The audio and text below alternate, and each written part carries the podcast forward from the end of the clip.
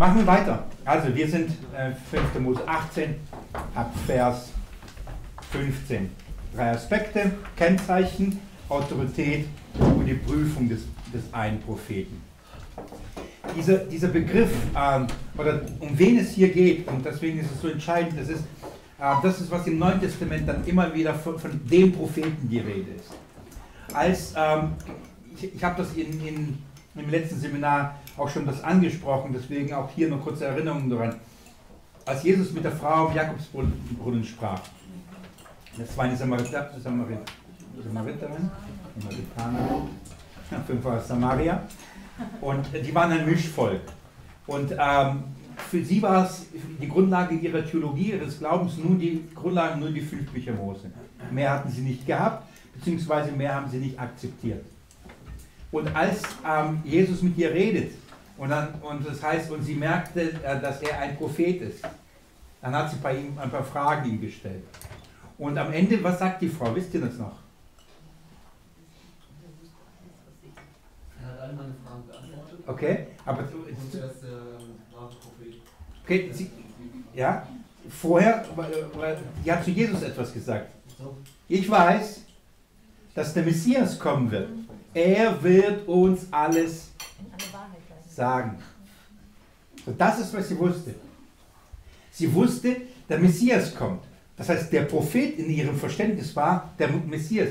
Er wird uns alles lehren, er wird uns alles sagen und auf ihn müssen wir hören.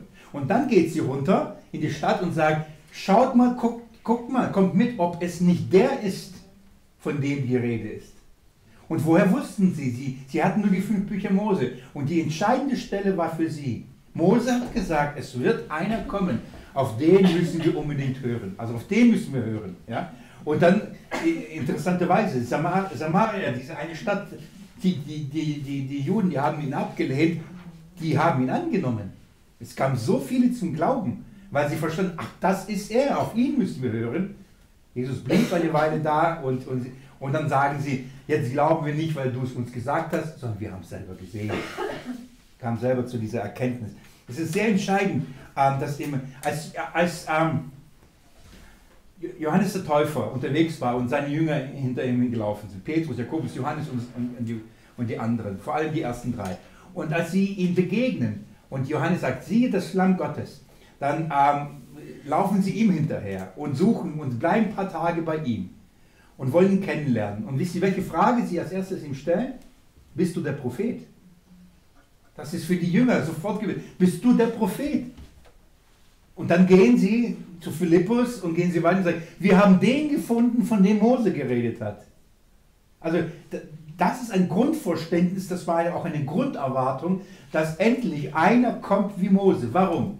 Weil nach Mose keiner mehr aufstand wie Mose. Geht mir ans Ende nochmal von 5. Buch Mose.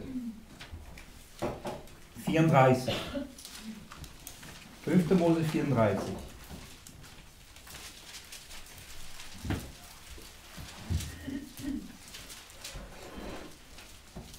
Vers 10. Habt ihr es?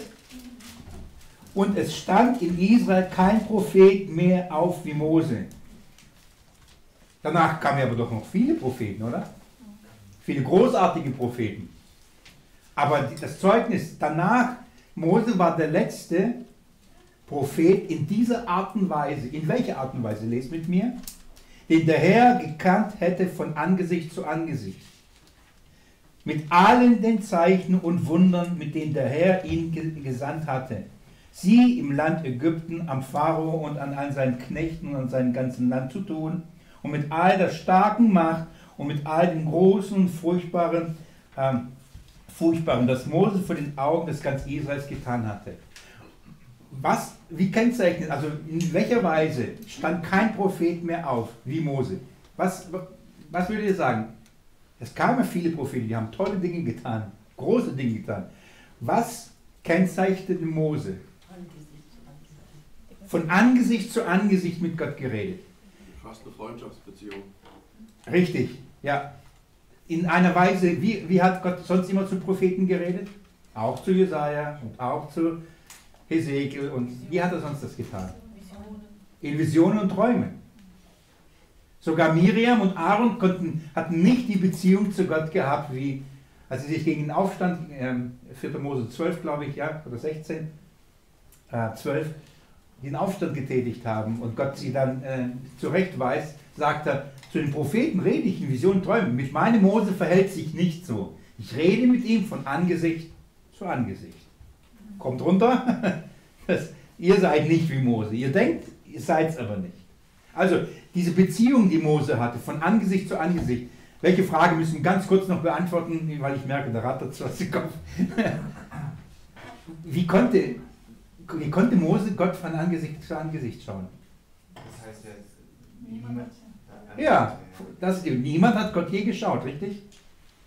Wie konnte Mose aber Gott schauen? Wenn Jesus sagt, niemand hat Gott je gesehen. Paulus sagt, er ist ein unbewohnbares Licht. Niemand kann, niemand kann Gott schauen. Wer kann Gott schauen? Von Angesicht zu, wer hat Gott geschaut von Angesicht zu Angesicht? Sein Sohn. Das sagt, niemand hat Gott je geschaut, aber der Sohn Gottes hat ihn offenbart, kundgemacht. Der Sohn weiß, er kennt ihn, lebt mit dem Vater in der innigsten Beziehung, die es gibt. Wie konnte aber Mose in diese Beziehung hineintreten? Ist euch offensichtlich, gell? Er sieht Jesus, genau. So. Wie kann man, niemand kommt zum Vater denn durch mich. Wie konnte Mose also äh, Gott begegnen? Nur durch Jesus Christus. Und er sagt, aber Jesus Christus ist doch viel später. Später Mensch geworden. Das heißt ja doch, der, lebt doch von Ewigkeit zu Ewigkeit. Er ist doch der Anfang der Schöpfung. Das heißt, es gab nur eine Möglichkeit. Wo würden wir das finden? Wo können wir nachlesen, dass, dass Mose Gott schaute und Jesus sah? Wo können wir das finden? Johannes, okay? Im Alten Testament, wo wir müssen ja einen Beleg erfinden. Ich, ich frage euch, weil ich das letzte Mal euch das gezeigt habe. Und nicht nur letztes Mal, sondern schon mehrere Male. Ja. Ein Grund öfters zu kommen. ich weiß, nur Spaß, gell? Als, ähm, als Mose sagt, Gott, ich will deine Herrlichkeit schauen. Oder? 2. Mose, Kapitel 33. 33, 34. Lass mich deine Herrlichkeit schauen, sagt Gott. Du kannst mich nicht schauen und am Leben bleiben. Aber ich zeige dir etwas von mir, das du sehen kannst und am Leben bleibst. Und dann sah Mose was. Gott, gnädig und barmherzig, langsam zum Zorn und groß an Gnade und Treue. Gott zeigte ihm seine Gnade. Und wo sehen wir diese Gnade? Wo sehen wir Gottes Gnade? Im Angesicht Jesu Christi. Mose konnte Gott nur deswegen schauen, in seinen Sohn. Nur in Christus. Und warum kann man nur in Christus Gott schauen? Weil da all die Sünden vergeben sind, weil da all die Sünden weggenommen sind. Denn Mose war doch genauso ein sündiger Mensch. Gell? Er hatte sogar so Situationen, wo er sogar einmal überfordert war. Einmal. Wo, Mose, wo Mose einen Fehler gemacht hat. Bitterlich bestraft. Gell? Zweimal geschlagen statt einmal auf dem Felsen. Wurde gesagt einmal. Auch Mose macht Fehler. Wie kann Mose aber Gott begegnen? Wieso redet Gott von und sagt, das ist ein Freund von Angesicht zu Angesicht? Wer, wem, wem erscheint Jesus auf dem Berg der Verklärung? Elia und Mose. Und dann reden sie über den Ausgang, den er in Jerusalem erleben wird. Mose erinnert Jesus, gell? du weißt, gell, was, was der Plan ist nochmal. Mose redet mit Jesus über, die, über das Erlösungswerk. Elia redet mit, mit, mit Jesus über das Erlösungswerk. Ähm, über den Plan Gottes. Woher?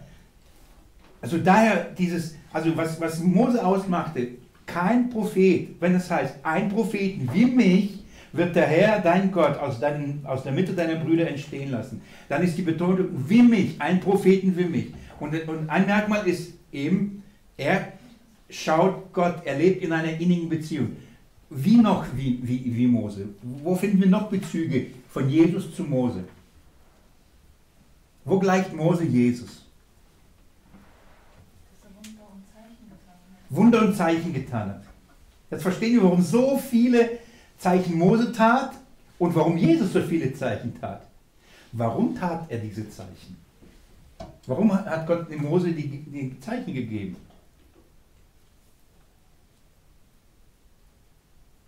Damit er die Größe Gottes demonstrieren konnte den Ägyptern und dem Volk Israel. Ja, voll gut, auf, auf, auf dem Weg. Ähm, noch ein bisschen zu kurz. Und also, ihn, also ihnen, ihnen näher bringen konnte. Okay, auch richtig. Was war, was war der Job von Mose? Als Hirte. Hm? Als Führer, als Hirte. Okay, warum? Als Zeichen auf Jesus Christus hin. Alles voll gut. Ihr kennt mich, gell? Reite rum, habe eine Idee im Kopf und die müsst herhalten. ähm, alles gut, das, aber nach meinem Verständnis ist das alles. Das, das, Mose hatte eine Funktion, eine Funktion.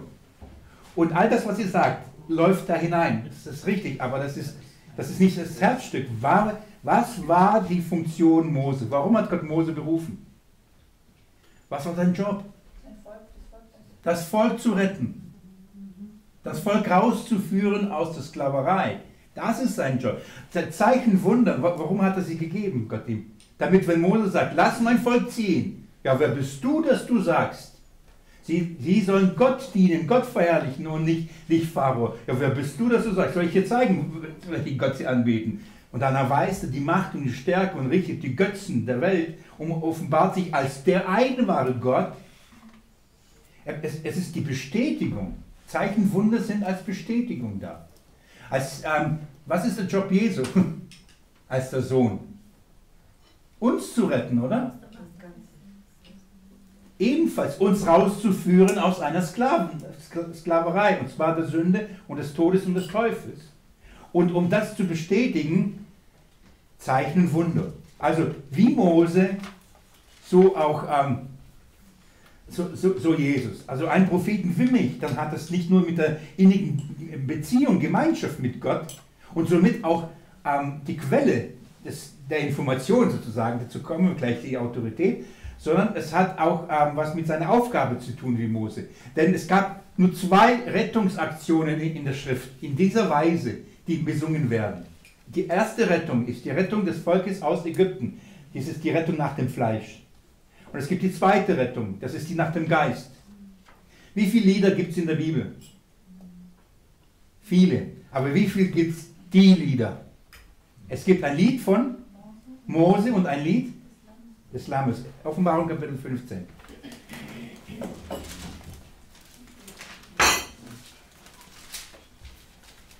Fünf lese ich euch nicht, weil wir da jetzt das nächste Mal wieder sind und nicht, nicht schon zu viel vorzugreifen. Offenbarung Kapitel 15, Vers 3. Ist interessant und bemerkenswert, was hier steht. Und sie singen das Lied Moses, des Knechtes Gottes und das Lied des Lammes und sagen, groß und wunderbar sind deine Werke, Herr Gott Allmächtiger.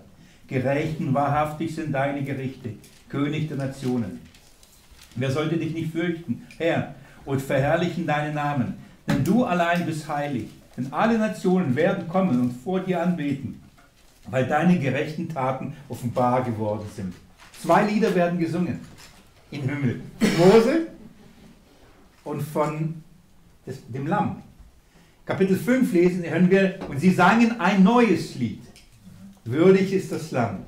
Am Ende aber singen sie zwei Lieder. Das Lied von Mose und das Lied des Lammes. Warum? Hier werden zwei mächtige Taten Gottes, Rettungserweise uns äh, vor Augen geführt. Gott rettete einmal das Volk aus Israel. Und das ist in dieser Art und Weise, wie er schon mal das Volk rettete, als Bild, als Schattenbild, rettet er sein, sein wahres Volk in vollkommener geistiger Weise aus. Und das repräsentiert Mose und das repräsentiert Christus. Gottes Rettungshandeln. Ja? Das heißt, Mose, wenn, wenn es heißt, ein Propheten wie mich, dann hat es auch damit was zu tun, im gleichen Auftrag wie ich. Gott wird einen Propheten schicken, um euch zu retten. Geht mal mit mir in, Hosea. Wer es ähm, nicht gleich findet, nach Daniel, glaube ich. Ja, nach Daniel. Ich habe cheaterweise mir gerade ein Leserzeichen reingetan, wenn ich schnell finde. Ausnahmsweise mal vor euch fertig bin. Hosea, Kapitel 12.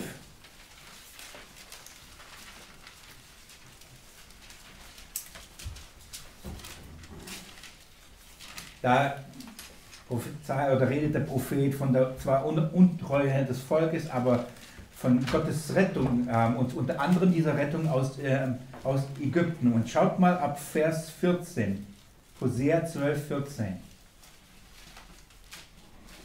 Aber durch einen Propheten führte der Herr Israel aus Ägypten herauf. Und durch einen Propheten wurde es gehütet. Das ist die Funktion. Das war der Job. Mose als Prophet hatte welche Funktion? Aus Ägypten rauszuführen und danach sie zu hüten, zu weiden, zu führen. Das ist, das ist die Aufgabe von Mose gewesen. War nicht einfach, dass er gesagt hat, habe ich sie geboren? die, lagen quer im Magen. Aber wir verstehen, ein Propheten für mich, das sind viele Aspekte, viele Kennzeichen. Wir müssen darüber nachdenken, weil wir, je mehr wir darüber nachdenken, wie Mose ist, wir verstehen, wie Christus ist. So, da ist Mose einfach ein herrliches Vorbild auf Christus. Und dann haben wir die Beziehung, wir haben ähm, dieses äh, von Angesicht zu Angesicht zu Gott, wir haben eben aber auch diese Aufgabe des Rettens durch viele Zeichen und durch viele Wunder. Welchen Aspekt habe ich letztes Mal erwähnt, den ich jetzt über den ich gerade noch nicht gesprochen habe? Was musste Mose noch tun, was Christus auch getan hat oder tut? Wo, wo, wo hat er die gleiche Aufgabe? Ins verheißene Land zu bringen? Okay, interessant, interessanterweise ist, äh, hört, da die, hört das auf, gell? weil Mose hat es ja nicht reingebracht. Gell? Ihr erinnert euch noch warum, gell? Ja. Das Ziel war. Ja, das Ziel, genau, sie ins Land zu bringen. Sie vorzubereiten, ihnen alles zu sagen, damit sie wissen, was brauchen sie, um ins Land hineinzukommen und vor allem im Land zu bleiben. Das ist ja das fünfte Buch Mose, im Land zu bleiben. Was sind die Voraussetzungen dafür? Aber was, was, welchen besonderen Job hat Gott Mose noch ge gegeben? Was, was, was hatte Mose für ein Privileg, was zum Beispiel nur Paulus oder andere ähm, Propheten hatten?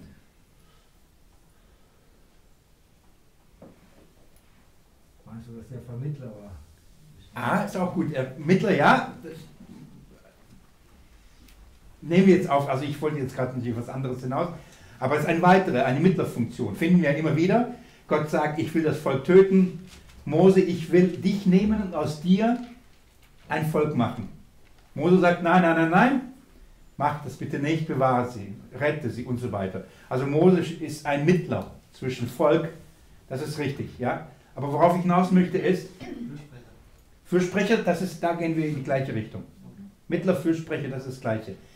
Welche besondere Erfahrung hat Mose gemacht, die nur wenige machen konnten? Er hat in den Himmel schauen dürfen. In den Himmel schauen dürfen. Und was hat der Mose gesehen? Einen Tempel. Er musste noch an den irdischen Tempel bzw. die Stiftshütte nach dem Abbild dessen schauen, was er auf dem Berg geschaut hat. Gott hat ihm den Himmel offen gemacht und hat ihm die Herrlichkeit des zukünftigen Tempels gezeigt, des wahren Volkes. Und da musste Mose das ja nach, nachbauen sozusagen als Modell. Das ist ja witzig, gell? Das ist irdische war einfach nur ein Modell. Nachbau. Das ist nicht das eigentliche gewesen. Aber Mose hatte das geschaut. Und das, und das, dieses Haus, das heißt, dieses Haus der Begegnung, diese Stiftshütte, das aber wiederum, um das das Volk Gottes gelagert war, das ist alles Haus Gottes. Haus Gottes bedeutet dieser eine Ort und, dies, und das Volk das um dieses Haus wohnt. Ähm, Hebräerbrief, Kapitel 3, ganz kurz noch. Weil ihr nicht sofort drauf gekommen seid, wiederhole ich das jetzt. Dann bleibt das nächstes Mal mehr sitzen. Hebräer Kapitel 3.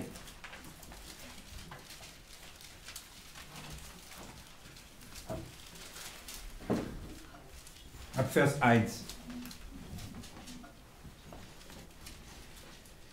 Daher, heilige Brüder, Teilhaber der himmlischen Berufung, betrachtet den Aposteln und den Hohepriester unseres Bekenntnisses Jesus, der treu ist dem, der ihn dazu gemacht hat. So, wir gucken Jesus an, unseren Hohenpriester, und dann, worauf will äh, der Hebräerbriefschreiber äh, auch, was ist, welcher Aspekt, auf welchen Aspekt sollen wir besonders beachten? Der treu ist. Die Treue unseres Herrn. Und jetzt schaut mal, sagt er, der treu ist dem, der ihn dazu gemacht hat. Wie auch Mose in seinem ganzen Hause. Denn er ist größere Herrlichkeit gewürdigt worden als Mose. Insofern größere Ehre als das Haus der hat, der es erbaut hat. Denn jedes Haus wird von jemandem erbaut. Der aber alles erbaut, ist Gott. Und Mose war zwar in seinem ganzen Haus als Diener treu, zum Zeugnis von dem, was verkündigt werden sollte. Warum war Mose in allem treu? Zum Zeugnis. Mose tat das alles, auf den hinzuführen, hinzuweisen, der der Wahre ist. Der das wahre Haus baut, der das wahre Volk führt, der das wahre Volk rettet. So, Mose war treu, aber nur zum Zeugnis. Und äh, das, äh, Vers 6, Christus aber als Sohn über sein Haus. Sein Haus sind. So, Mose hat ein Haus gebaut und hat es treu gemacht. Alles wie Gott es wollte. Jesus baut sein Haus. Treu, alles wie Gott wollte. Wenn also es heißt ein Propheten wie mich, dann bedeutet das neben das Angesicht Gottes schauen, neben der Funktion der Rettung eben auch bauen, Haus bauen. Das, diese Aufgabe hatten die Propheten nicht gehabt. Mose und dann Christus. In dieser Weise stand keiner mehr auf wie Mose. In dieser Weise keiner. Bis eben dann der eine kommen sollte. Und versteht ihr, seitdem Mose gestorben ist, obwohl ein Prophet nach dem anderen kam, war immer die Frage, bist du es, bist du bist du es? Sobald ein Prophet kommt, bist du es? Genauso wie die Verheißung, dass eine Frau äh, die Nachkommenschaft, na, den Nachkommen gebären wird, der Schlange in den Kopf zu treten wird. Jede Frau aus, aus dieser Linie, aus der Königslinie Davids, weil, sobald ein Kind zur Welt kam, ist es erst, ist erst, ist erst, bis dann gesagt, das ist er. Und darum wird immer wieder betont in den Evangelien zum Beispiel, das ist er, das ist die Jungfrau, die das Kind bekommt. Das heißt, eine Jungfrau wird schwanger wird. Schaut mal, das ist er. Und dann wird auch gesagt, das ist der Prophet. Bist du der Prophet? Da kommen sie zu Johannes und sagen, bist du der Prophet Johannes? Oder Elia oder irgendein anderer? Und Johannes sagt, bin ich nicht. Das war immer die Frage, bist du der? Bist du der Prophet? Weil sie alle darauf warten, wann kommt endlich Mose 2.0? wann kommt endlich er? Der eine Prophet, der wie Mose. Und Jesus kommt. Und er ist dieser eine Prophet wie Mose in, in, in vielen Aspekten. Ein Aspekt, äh, den habe ich in der letzten Seminar von Anfang an angesprochen, vielleicht könnt ihr euch noch daran erinnern. Ansonsten. Der Kindsmord. Äh, bitte? Der Kindsmord. Richtig, danke Andi. Die Geburt. In der Art und Weise, wie er geboren wurde, das, was mit Mose passierte, passierte mit unserem Herrn auch. Richtig? So, einen Propheten für mich. Ein, und, und es wird jetzt mehr Zeit brauchen, aber das belassen wir an dieser Stelle. Wir könnten das Leben Mose anschauen und uns ein herrliches Vorbild auf Christus in, in so vieler Weise. Und, aber eine Stelle, eine Stelle erspare ich euch jetzt nicht. Geht mir wieder zu, zum Hebräerbrief. Ich will, versteht ihr, Mose hat nicht das alles getan und hat gedacht, okay, das ist halt mein Job. Mose wusste er, was er da tut und für wen er das tut. Er wusste, warum er es tut. Er wusste, dass er es für Christus tut. Und er wusste, dass er, was er erleidet dadurch, für Christus erleidet. Mose kannte Christus und er wusste, dass er von ihm sprach. Sonst hätte wahrlich schwer die Kraft gehabt, das alles durchzuhalten. Hebräer, geht mal, ich zeige es euch. Hebräer Kapitel 11. Nein. Doch?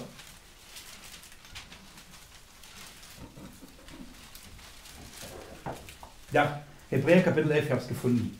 Ich habe nebenbei, für die, die es nicht wissen, ich habe Neuwiel. Und die ist so sauber noch. Und deswegen mir fehlt so meine Farben. Sonst ist Mose fett eingekreist und alles da und ich finde sofort. Aber ich habe so eine neue herrliche Bibel und da muss ich mich kurz orientieren, weil die Farben und die Markierungen fehlen. Von daher. Aber Kapitel 11, Vers, Vers 23 im Hebräerbrief. Guckt mal, was für ein herrlicher Abschnitt.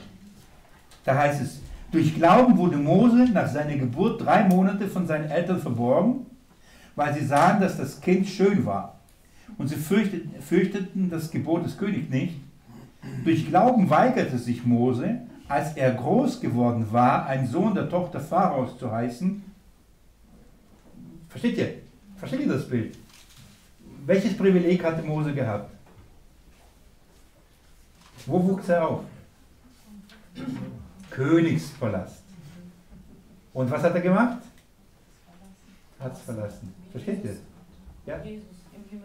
Philippa 2. Obwohl er Gott gleich war, hielt es nicht für einen Raub und erniedrigte sich selbst und wurde Mensch. Er ging zu seinem Volk. Wie Mose. Mose auch. Ja? So, wir, wir lesen, okay, Kindergeschichte, da steckt viel mehr dahinter. Dann heißt äh, folgendes. Und zog es vor, lieber zusammen mit dem Volk geplagt zu werden. Versteht ihr? Lieber die Schmacht zu erleiden, lieber diesen Weg zu gehen, geplagt zu werden, als den zeitlichen Genuss der Sünde zu haben, indem er den Schmacht des Christus für größeren Reichtum hielt als die Schätze Ägyptens. Nicht schlecht, oder? Was war seine Motivation? Es alles Schmacht zu erleiden. Er hielt die Schmacht des Christus für größeren Reichtum. So, er wusste, Jesus wird größere Schmach leiden für mich. Jesus wird weit Größeres aufgeben. Er wird sich erniedrigen, er wird Mensch werden, Knechtsgestalt annehmen. Er wird nicht nur Ägyptens Vorzüge verlassen, der Sünde, sondern er wird den himmlischen Örter verlassen des Vaters. Und er sagte, das ist weit größere Schmach, also bin ich bereit, meine Schmach zu tragen. Das ist das Verständnis von Mose. Versteht ihr? Das ist tiefes Verständnis, das Mose schon. Und wie, ähm, Vers 24, wie macht, warum macht das Mose? Was steht da? Was ist das zweite Wort? Glaube. Aus Glauben. Mose handelte aus Glauben. Durch Glauben. Er glaubte das. Du fragst dich, ja, aber woher wusste Mose das, gell? Woher? Freund, wenn du von Angesicht zu Angesicht mit Jesus reden kannst. Ist das, eine große Überraschung, dass er das wusste? Wenn du von Angesicht zu Angesicht. Woher wusste Mose all das? Von Angesicht zu Angesicht, wie ein, wie ein Mann mit seinem Freund redet. Herr, was soll das mit dem Gesetz? ja, du weißt doch, dass die, die sind doch nicht, niemals in der Lage, es zu halten. Ja, ich weiß es, aber sie müssen das verstehen. Wir müssen sie überführen. Gell? Und danach wirst du kommen, äh, danach werde ich kommen und ich werde ihnen alles sagen, dann werden sie auf mich hören. Bereite mein Kommen vor. Okay, Herr. Das, wer hat die Welt geschaffen? Jesus Christus, gell? Gott in Christus heißt der, der Anfang der, der Schöpfung Gottes. Wenn Mose sagt, Jesus, wie hast du die Welt gemacht? Woher wusste, was im Anfang war? Ja. Hat einen Schöpfer gefragt. Oder andersrum, der Schöpfer hat es ihm offenbart. Der Schöpfer hat gesagt, Mose, schreib auf, ich sag's dir. Nicht in Rätselworten. Jesaja, Hesekiel sieht Jesus, er sieht die Herrlichkeit, er sieht Räder, er sieht Haufen Augen, er sieht Wolken, Donner, Blitze, er sieht Engel, die merkwürdig aussehen, Köpfe haben wie, und, und, und er sagt, Herr, was ist das? Aber Mose redet mit Jesus und sagt, und Jesus sagt es ihm und er versteht das nicht in Rätselworten, nicht in Bildern, nicht in Visionen, im Schauen. Im Schauen. In einer Beziehung, so herrlich wie jetzt Jesus zu uns hat. Überlegt euch mal, Jesus sagt, ein Sklave, der weiß nicht, was der Herr tut. Aber ein Freund, dem erzählt man, man sagt es ihm. Und er sagt, ihr seid keine Sklaven mehr, ihr seid Freunde. Und ich sage euch, bevor ich es tue. Und ich sage euch voraus, was ich tue, damit ihr, wenn es geschieht, seht, dass ich Gott bin. Er redet offen zu uns. Und dann sagt irgendwann mal, sagen die Jünger, ah, jetzt redest du offen zu uns. ah, jetzt. Ja. Gehen wir zurück zu 5. Mose 18. Also, könnt ihr so ein bisschen mit mir nachspüren, was es bedeutet, ein Propheten wie mich? Welche Richtung wir denken müssen, welche, in welche Richtung wir da arbeiten müssen. Und da ähm, hilft uns das, was wir bisher im, im, im, im, in, der Bibel, also im Alten Testament, also in den ersten Büchern Mose gelernt haben. Und das hilft uns natürlich das, was wir im Neuen Testament kennen. Und ich ähm, erwähne heute noch nicht mal diese herrlichen Stellen, wo Jesus konkret davon sagt, dass Mose von ihm geschrieben hat. Gell? Das ist, wo Jesus selber sagt, er hat doch von mir geschrieben. Wieso glaubt ihr denn nicht? Johannes 5, falls ihr es ähm, nachschlagen wollt. Okay, also das ist das Erste. Jetzt kommt das Zweite. Der zweite Aspekt. Und zwar seine Autorität. Das ist jetzt wichtig. Ähm, sein Dienst haben wir verstanden, also die, seine Kennzeichen Funktion, Aufgabe. Jetzt gucken wir uns die Autorität an. Was ich damit meine, erkläre ich gleich. Ich lese aber nochmal Vers 18 und 19. Jetzt, jetzt ähm, heißt es wieder, oder, nein, Vers 16 habe ich noch nicht gelesen. Darf ich noch kurz Vers 16 lesen? Nach allem, was du dem, dem, vom Herrn, deinem Gott, am Horeb erbeten hast. Erinnert ihr euch an die Gelegenheit, gell? an die Situation? Gott sagte zum Volk, macht euch rein äh, durch Mose, ähm, der Herr wird zu euch reden. Richtig? Das ist wichtig, dass ich das noch mitnehme. Er wird zu euch reden. Und das Volk soll sich reinigen. Drei Tage lang. Alles waschen und sich enthalten und sich vorbereiten für das Reden Gottes. Und obwohl sie sich so gründlich vorbereitet haben und gedacht haben, hey, wir sind sauber, er wird an uns nichts finden, was, was ihn stören würde, was sein Ärger und sein Zorn erregen würde obwohl sie sich so gründlich vorbereitet haben für das Reden, kommt die Herrlichkeit des Herrn eben in dieser Wolke, in dem verzehrenden Feuer, dass niemand den Berg berühren konnte und am Leben bleiben. So, und dann heißt es, und als, als Gott dann anfängt zu reden, dann bekommt doch das Volk Angst. Und sie verstehen, wenn Gott weiterreden würde, sie würden sterben. Sie können Gottes Worte nicht hören. Sie können ihm nicht begegnen, sie würden sterben. Obwohl sie sich so rein gefühlt haben, waren sie nicht rein. Und wisst ihr warum nicht? Wer weiß es noch? Was hat dazu geführt, dass sie sich dieser Unreinheit so bewusst geworden sind? Wie kam das dazu, obwohl sie sich gereinigt haben und alles? Was, was war der Grund, warum auf einmal sie gemerkt haben, oh, wir können das nicht hören? Was hat Gott gesagt? So hat mehr gesagt wie gerade mir. Sein Gesetz hat ihn offenbart. Er hat zu ihnen die Ordnung und die Satzung gesprochen. Das ist 2. Mose 19, 20, das Gesetz. Und als sie das Gesetz hörten, Katastrophe, als sie diese, das Gesetz hörten, dann, dann waren sie absolut überführt, obwohl sie sich reingemacht haben, waren sie nicht rein. Sie konnten die Heiligkeit Gottes im Gesetz. Sie konnten es nicht ertragen, es zu hören. Sie würden sofort vergehen. Und was war ihre Bitte? Dass Gott durch Mose das so. Gesetz. Und dann kommt das, das Mittler. Wir brauchen jemanden, der uns das übersetzt, dass wir es hören und nicht sterben. Dass wir es ertragen können. Schaut mal, heißt folgendes. Vers 16 nochmal. Ähm, ab, ab dem Doppelpunkt. Ich möchte die Stimme des Herrn meines Gottes, das sagt das Volk, nicht länger hören. Und, die groß, und das, dieses große Feuer möchte ich nicht mehr sehen, damit ich nicht sterbe. Ja, damit ich nicht sterbe. Sie, sie, sie wissen, sie können in der Gegenwart Gottes nicht bleiben. Sie können ihn nicht hören und sie können nicht sehen. Er offenbarte sich im Wort und offenbart sich im Feuer. Feuer ist immer Läuterung, Reinigung, Gericht. Und sie merkten, sie würden dann nicht bestehen. Wenn sie in dieses Feuer kommen, die Läuterung, was dabei rauskommt, sie könnten von ihm nicht bestehen. Sie würden sterben. Also können sie es nicht aushalten. Vers 17, jetzt kommt etwas Gewaltiges.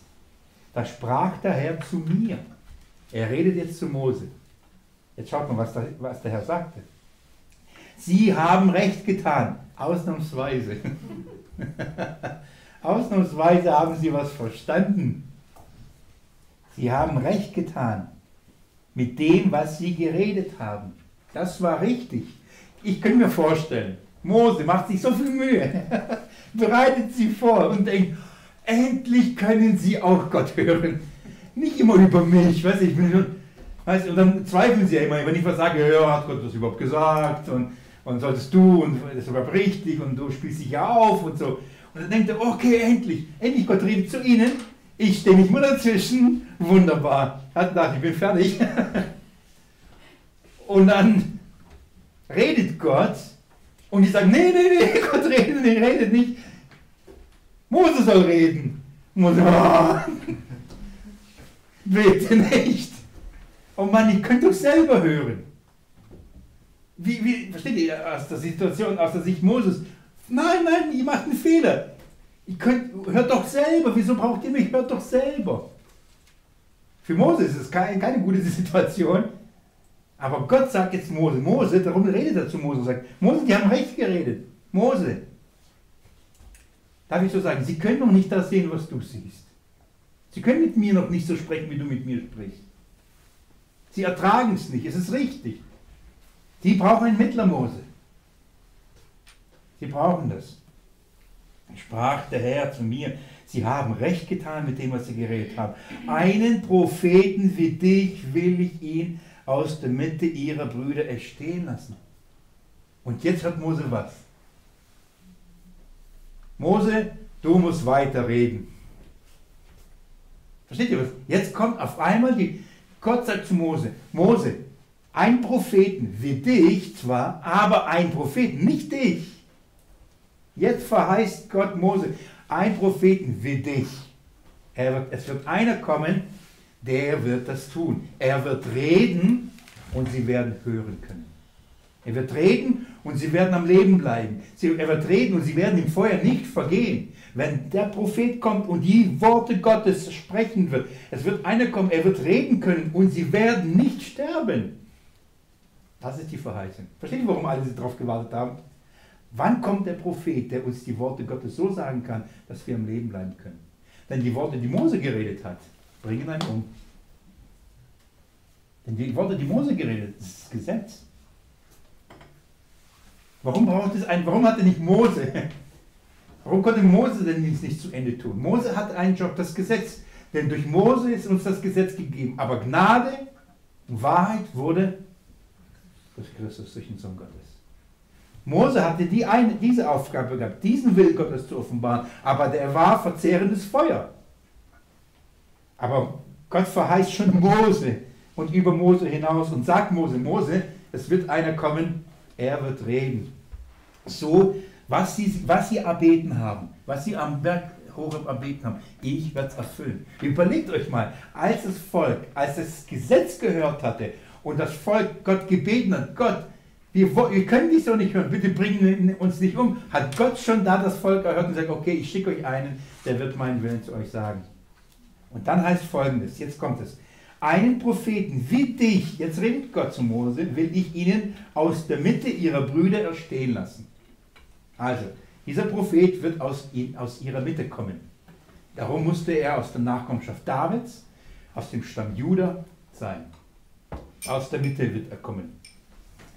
Und dann sagt er, ich, jetzt guck mal, ich will meine Worte in seinen Mund legen. Und er wird zu ihnen alles reden, was ich ihm befehlen werde. Das ist die Autorität. Was, was, hat, was war die Aufgabe Moses? So, er brachte das Gesetz. Ähm, Jetzt ist die Rede von einem Propheten. Eben, er wird, er wird kommen und dann sagt, er will meine Worte, er wird also nicht seine Worte reden, er wird meine Worte reden. Alles, was ich in seinen Mund legen werde, wird er sagen.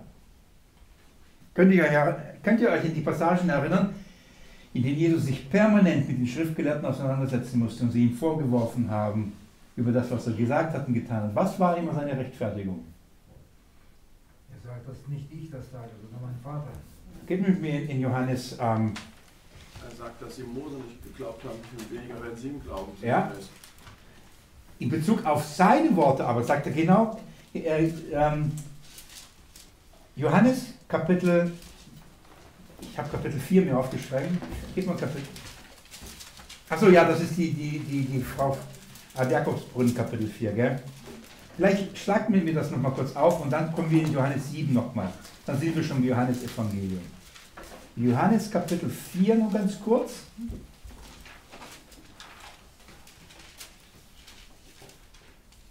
Vers 25, da- damit ihr nochmal diese Stelle habt. Das ist die Frau im Jakobsbrunnen.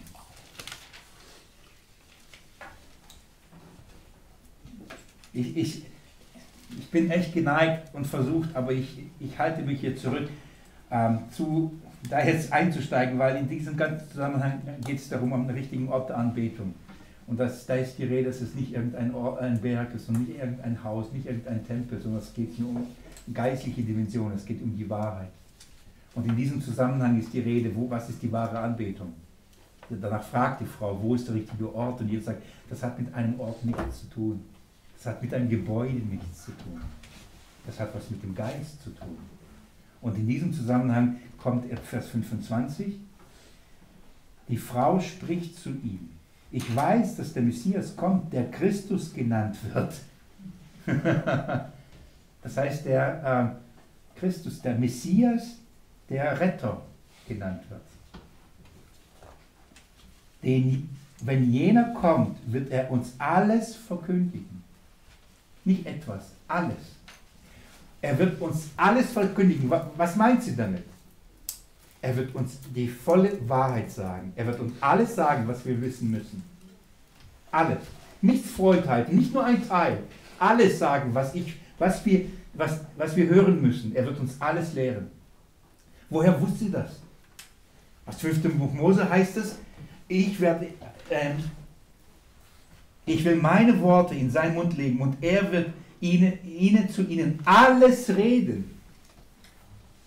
Er wird zu ihnen alles sagen, was ich ihm sage. Alles. Nichts vorenthalten. Wird die ganze Wahrheit, die ganze Wahrheit verkündigen. Vorher sagt sie, was ist die wahre Anbetung? Und, und sie, sie streiten, was ist der richtige Ort, wo geopfert wird? Schlachtopfer da gebracht werden. Der Gottesdienst ausgeübt wird mit allen Riten und zeremonialen Gesetzen und all das. Und Jesus sagt, nein, nein, nein, nein, nein, nein. Der wahre Gottesdienst hat nichts mit diesen Dingen zu tun. Das hat was mit dem Geist zu tun und was hat mit der Wahrheit zu tun. Und dann sagt sie, ah, klingt gut. Wahrheit? Dann klingt es bei ihr, oh, die Wahrheit, ja, die brauchen wir. Und dann sagt sie, stimmt. Wir wissen, Gott hat doch gesagt, er wird jemand schicken, den Messias, den Christus genannt, und er wird uns diese Wahrheit sagen. Er wird uns alles sagen darüber. Und was sagt Jesus zu ihr? Jesus spricht, ich bin's, der mit dir redet. Oh, ich krieg Gänsehaut. Sie stimmt, Gott hat's gesagt. Und in dem Moment sagt er, ich bin's. Ich bin der Prophet, der euch alles wird. Sie Krüge, alles bleibt da. Stock und Hut. Rennt los in die Stadt. Eine Frau, die Jünger kommen und du hast mit einer Frau geredet. so ist die los. Passt irgendwie nicht. Die kriegen das nicht in den Kopf. Die Frau rennt in die Stadt und beginnt da einen Aufschrei zu machen. Und normalerweise würde man sagen, ja, gar, ich will.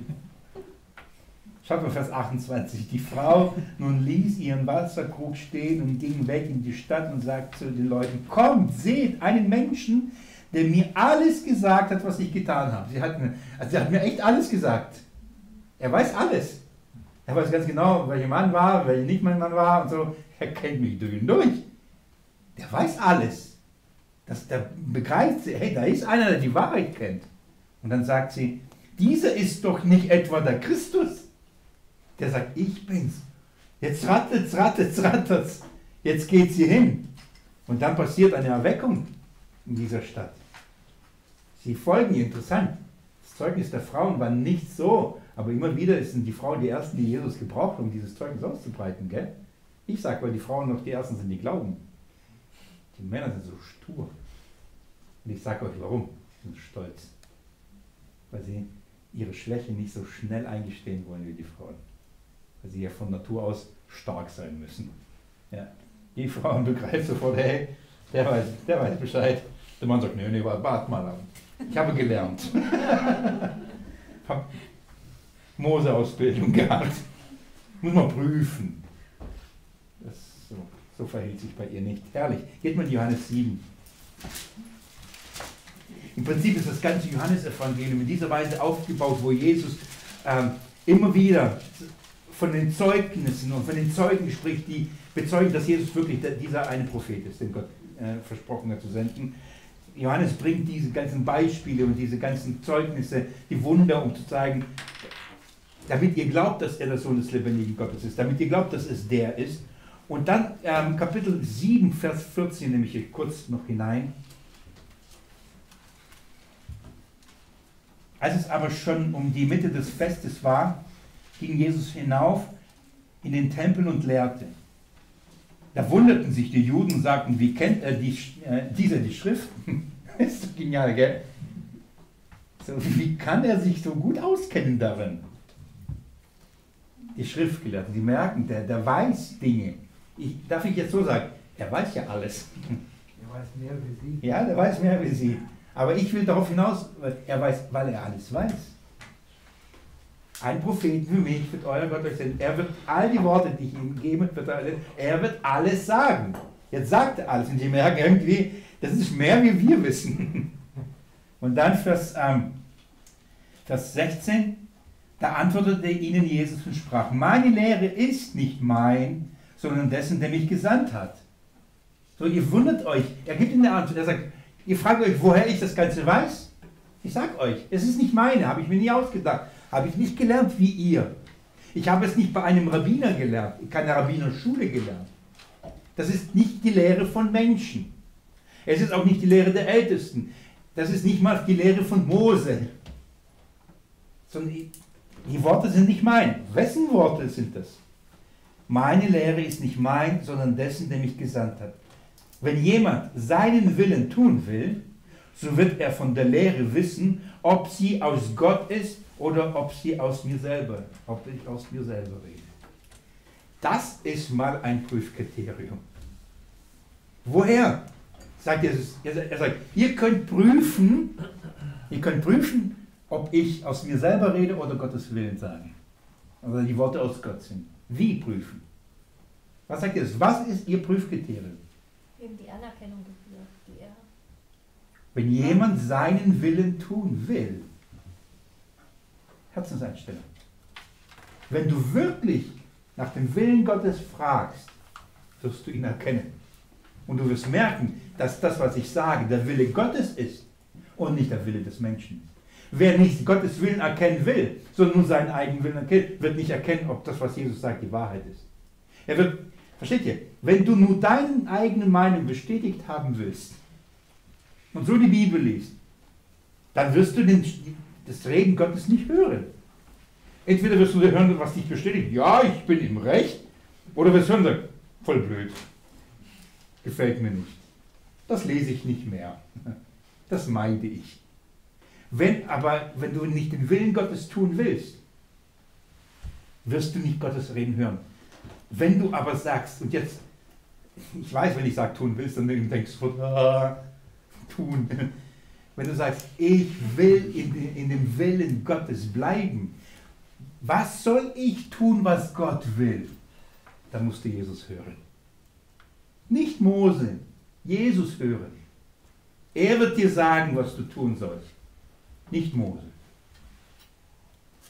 Dann sagt, ich lese nochmal zu Ende, Vers 18, wer aus sich selbst redet, sucht seine eigene Ehre. Wer aber die Ehre dessen sucht, der ihn gesandt hat, der ist wahrhaftig und Ungerechtigkeit ist nicht in ihm. Das ist der Maßstab Jesus. Jesus sagt, würde ich meine eigene, also wenn ich das, was ich sage, meine Motivation darin bestehen würde, mich selbst zu verherrlichen, dann würde ich nicht in der Wahrheit sein. Oder ungerecht. Also dann, dann brauche ich einfach mich nicht hören. Aber weil mein Anliegen nicht darum ist, mich selbst zu verherrlichen, sondern immer den Herrlichkeit des Vaters zu suchen. Darum rede ich auch immer seine Worte. Die Worte sind deswegen wahrhaftig, weil es nicht darum geht, was ich denke, sondern was Gott, nicht wie ich rüberkomme. Versteht ihr, wenn, wenn es einem darüber geht, wenn ich heute lehre und ich denke, wenn ich das sage, dann kommt die, nächstes Mal die Hälfte nicht mehr. Kann ich das so Ihnen sagen? Wenn das meine Motivation wäre, nur euch immer hier zu haben, dann würde ich mir überlegen, wie ich zu euch rede. Und dann würde ich sogar so reden, dass ihr es immer toll findet. Dann wäre ein Prophet, der immer euch nach den Ohren redet und euch immer sagt, alles wunderbar. Das, das, dann wäre die Wahrheit, dann würde die Wahrheit nicht hören. Aber wenn ich sage, es geht nicht um meine Ehre, egal ob ich es toll finde oder nicht, Jesus soll verherrlicht werden, dann muss ich das sagen, was Jesus verherrlicht. In allen Konsequenzen, ob euch das gefällt oder nicht. Und dann könntet ihr auch, das wäre auch ein Prüfkriterium von euch, ob ich die Wahrheit sage oder nicht. Wenn ihr jemand hört, der es nur seine eigene Ehre geht, dann, dann ist schwierig. Das, ich verstehe, worauf ich hinaus möchte. Nur nebenbei, das ist einer, einer der Punkte, den ich sehr früh für mich in Anspruch genommen habe und für mich als mein Prüfkriterium genommen habe. Ähm, es passiert eines Mal, mal dass ich kritisiert werde für das, was ich lehre und predige. Und manchmal trifft es mich echt hart.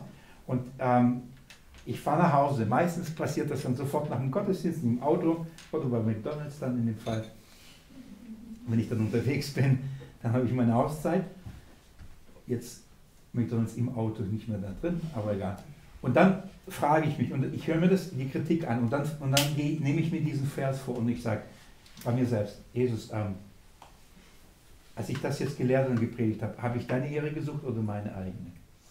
Und wenn ich in meinem Herzen finde etwas, wo ich sage, oh, das war meine eigene, dann nehme ich mir die Kritik zu Herzen. Wenn ich aber in meinem Herzen sagen kann, ich von mir, von Gott sage, nein, ich habe wirklich deine Ehre gesucht, dann da rein, da raus. Das ist die Art zum Beispiel, wie ich damit umgehe. Sonst würde ich kaputt gehen. Aber ich kann, damit ich nicht leichtfertig oder dass ich überheblich jede Kritik an mir abschmettern lasse, als ob ich der Allwissende bin, ähm, muss ich prüfen. Und mein Prüfkriterium, wessen Ehre habe ich gesucht? Um wen ging es mir? Was wollte ich mit dieser Predigt erreichen? Ich, ich, kann mich, ich kann mich erinnern, ein, ich, ich, predigte und dann sprach über die Souveränität Gottes. Das hat so einen Ärger ausgelöst. Und ich bin nach Hause und habe gesagt, Herr, guck mal, ich, ich habe ich hab versucht, dich groß zu machen. Da ging es nicht darum, um meine Meinung, meinen Standpunkt, das hat mir nicht gefallen. Und das, das Wissen, dass ich in dem Moment seine Ehre gesucht habe, hat mir so viel Kraft gegeben, das zu ertragen.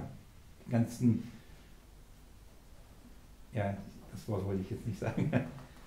Ja, die ganzen Ärger und die ganze Wut und all das, was dann kam. Ich weiß, okay, deine Ehre. Und das in dieser Weise ähm, spricht Jesus hier und, und sagt, meine Worte, das sind nicht meine. Ich suche, wenn ich rede, sage ich das, was Gott sagen will, was Gott sagt und nicht, was ich sagen will.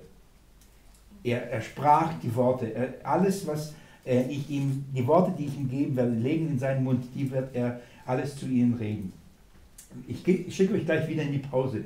Bevor ich euch aber in die Pause schicke, möchte ich euch auf, ähm, auf etwas aufmerksam machen. Ich, ich mache das, ähm, indem ich euch das kurz sage ein, und eine Stelle noch lese und dann gehen wir in die Pause. Die Bergpredigt ist euch gut bekannt. Im Kapitel 5 vor allem findet ihr immer und immer wieder die gleiche Formulierung. Und ihr habt ihr sie vielleicht im Ohr? Wisst ihr, worauf ich hinaus möchte? Ihr, ihr habt gehört. Ihr habt gehört. Selig sind die Einzelnen, sondern ihr habt gehört, dass euch gesagt ist. Du sollst nicht. Ihr habt gehört, oder die, äh, dass die Eltern, oder ihr habt gehört, dass euch gesagt ist und so weiter. Immer wieder, immer, immer wieder.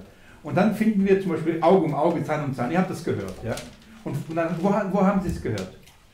Und dann können wir nachlesen. Das übrigens, wenn wir ein bisschen weiterlesen, da steht, und du sollst mich schonen, Leben um Leben, Auge um Auge, Zahn um Zahn, Hand um Hand, Fuß um Fuß. Steht zwei Zeilen bei mir weiter. So, Jesus sagt, ihr habt gehört. Und was sagt dann er? Ich aber sage euch. Und in dem Moment, wo er das macht, erklärt er sich zu den Propheten. Weil er sagt, schaut mal, Mose, wo haben Sie gehört? Mose hat euch gesagt. Auge um Auge, Zahn um Zahn zum Beispiel.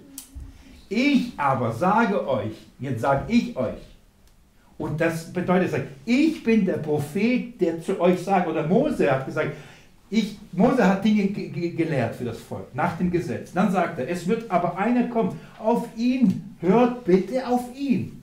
Und dann kommt Jesus und sagt, ihr wiederholt, ich aber sage euch, ich aber sage euch, ich aber sage euch. Und das, was er sagt, wisst ihr, was da ist? Das hat nichts mit Ältesten zu tun, Überlieferung der Ältesten, nichts mit Tradition zu tun. Das hat auch nichts mit dem zu tun, dass er sich auf Mose beruft in dem Sinne. Er sagt sogar, Mose hat das gesagt wegen eurer Herzlichkeit. Von Anfang an war das nicht so. Ich sage euch, was Gottes Gedanken darüber sind. Bezüglich der Ehe zum Beispiel. Was Jesus sagt, ist folgendes. Oder äh, also für die Juden, das war schockierend. Für die Zuhörer war das so schockierend. Warum? Jesus hat nicht gesagt, also, Schamai hat das so ausgelegt und ich bin seiner Meinung der, äh, der Rabbi, der und der hat das so ausgelegt und ich, bin, ich denke, das ist die richtige Art und Weise über Ehe und Ehescheidung. Da gab es zwei Schulen übrig, übrigens und dann wird darüber gestritten, wie, wie eng muss man, darf man die Ehescheidung und den Scheidebrief nehmen oder nicht. Und der eine sagt, wenn die Frau schon den Pfannkuchen verbrannt hat, ist ein Grund, sie über alle Berge zu schicken. Und dann natürlich, ihr versteht, welche, welche, welche Rabbinerschule die Männer mehr geliebt haben. Ja, das ist eine tolle Auslegung, wow, super.